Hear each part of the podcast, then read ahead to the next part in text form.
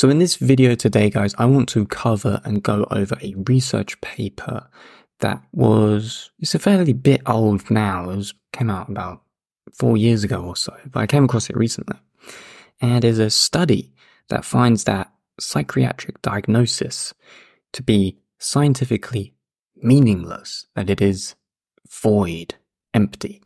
And this is quite, you could say, a liberatory kind of discovery, you know, because I'm not a big fan of like the whole psychiatric, uh, diagnostic, secular hum- humanism form that is kind of pushed onto a lot of people.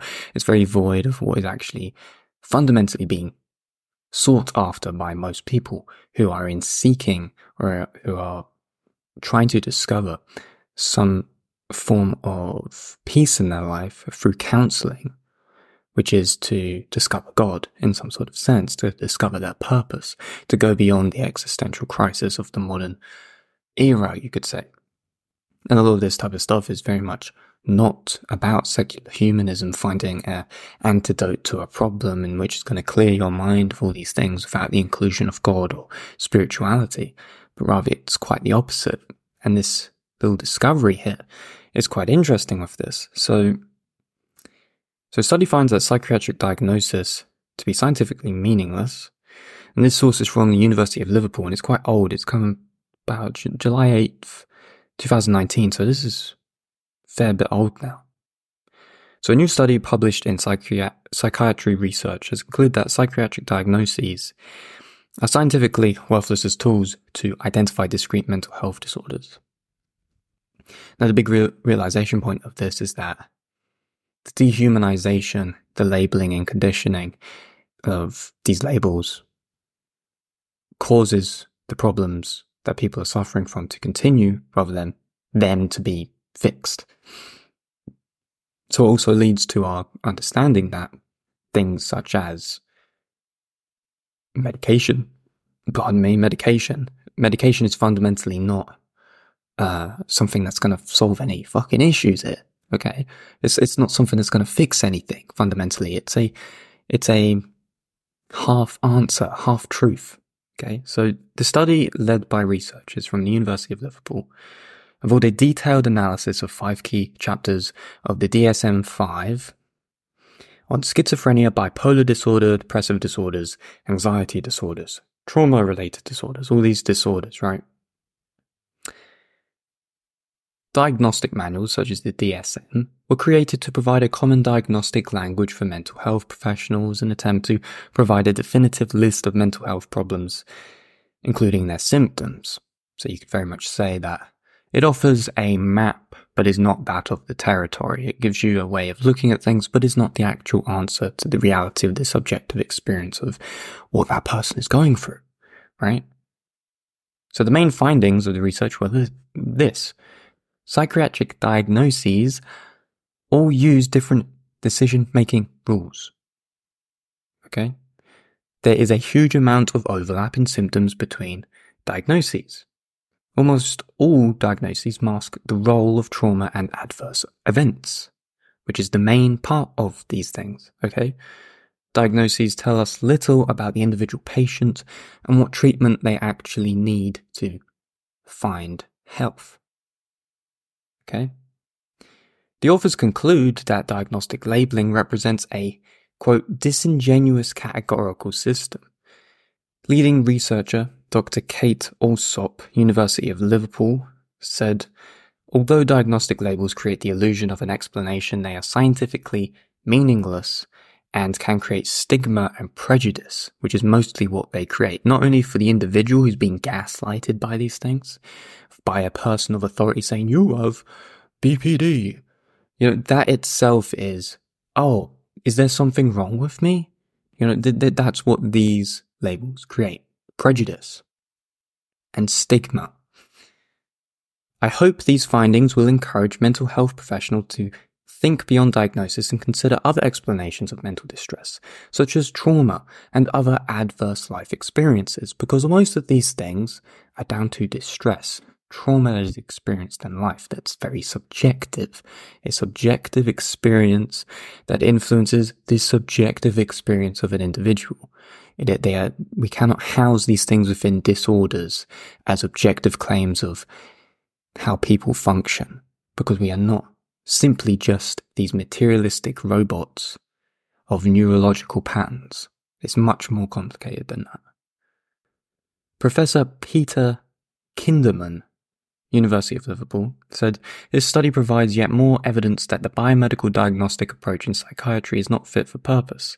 Diagnoses frequently and uncritically report as real illnesses are in fact made on the basis of internal inconsistent, confused, and con- contradictory patterns of largely arbitrary criteria. The diagnostic system wrongly assumes that all distress results from disorder and relies heavily on subjective judgments about what is normal.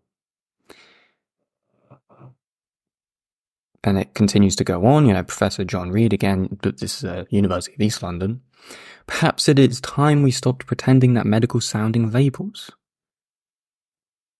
contribute anything to our understanding of the complex causes or the complex cause of com- uh, human distress or of what kind of help we need when distressed.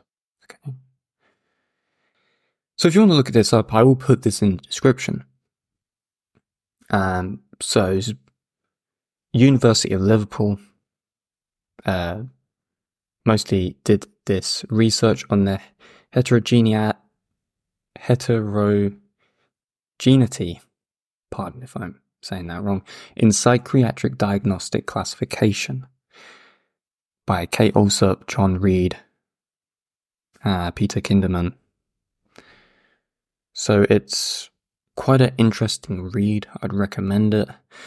But fundamentally, what we're getting at here is that the discovery of what a lot of, like Viktor Frankl, uh, Carl Jung, what they were fundamentally saying is much more accurate than what is given by psychiatry today, which is that a lot of the time we are seeking spiritual salvation. We are spe- we are seeking salvation in relation to our subjective meaning to life, which is a spiritual, transcendental uh, seeking rather than anything of diagnostics or anything of typology or anything of secular humanistic approach. It's more to do with our relation to the divine, our relation to the sacred. How can we find purpose?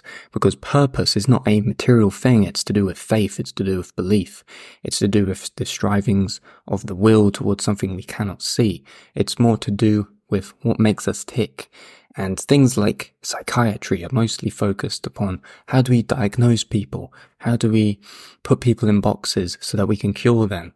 How, in what way is this person, uh, in what way is there something wrong, wrong with this person so we can make them right? How can we, you know, do these, all of this type of stuff. But what is understood is really that we are seeking spiritual salvation. And we see that most mostly in counseling. You know, most people who do go to counseling are trying to seek for a purpose, trying to seek meaning. They're not trying to seek, you know, these materialistic kind of little atomized techniques to do these things so that they can suddenly experience happiness. It's a spiritual seeking. And people like oh, Carl Jung definitely founded that. And that's why I'm going to read you an expert excerpt from a great book that I picked up recently, which is called Soul Friend. Very good. So I'm going to read you an excerpt, from this.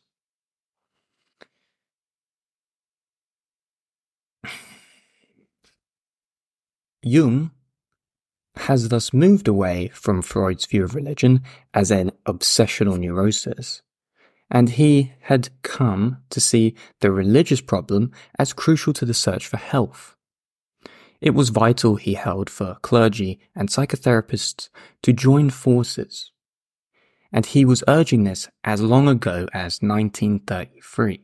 But psychology, the science of the soul, must confine itself to its material and must not trespass into theological areas, as it seems to be Jung was very clear on the limitations of the psychiatrist's role.